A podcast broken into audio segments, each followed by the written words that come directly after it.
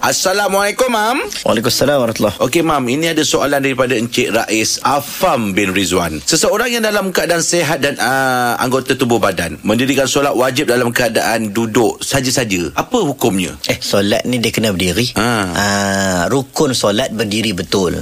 Ah, ulama bincang pula eh, berdiri tak betul tu macam mana, bersandar boleh tak boleh. Menjadikan kita kena faham solat fardu. Solat wajib rukun dia kena berdiri. Kalau solat sunat tak apa. Solat sunat dia tak sakit pun dia boleh duduk. Ha, tak sakit pun boleh duduk. Saya ulang balik. Solat sunat dia tak sakit pun boleh duduk. Okey. Ha, nama solat sunat sebab tu dalam kenderaan boleh solat sunat. Ha, ada tata cara dia lah. Tapi kalau solat fardu dia kena berdiri kalau dia mampu berdiri. Tak mampu berdiri maka dia duduk. Ha, adalah kaedah-kaedah duduk, baring, tidur dan sebagainya. Ikut fattaqullah mastata'tum. Yang mana dia mampu. Tapi kalau saja-saja tak boleh. Sunat, solat sunat okey, tak ada masalah. Mm-mm. Boleh, Mam, eh? Terima kasih, Mam.